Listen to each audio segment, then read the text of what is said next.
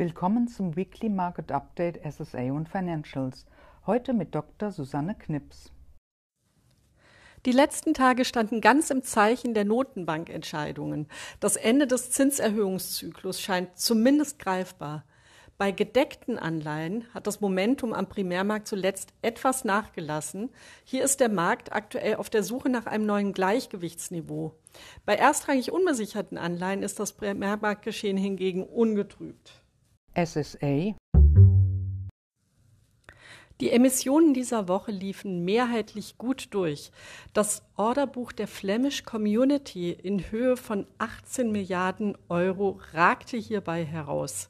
Weiterhin gilt, das Pricing ist von großer Bedeutung.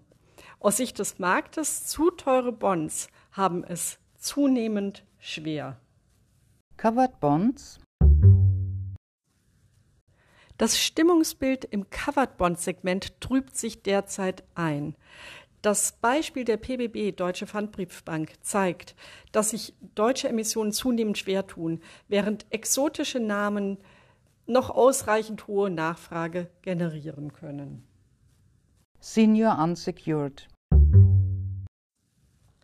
bei erstrangig unbesicherten Bankanleihen zeigt sich der Primärmarkt in bester Laune, beschwingt durch engere Spreads und gut Fondszuflüsse.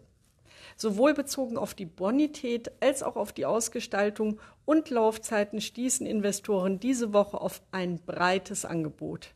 Nach den Notenbankentscheidungen dürfte sich dieses Bild nächste Woche fortsetzen. Die Publikation zu unserem Weekly Market Update finden Sie unter Research auf helaba.com.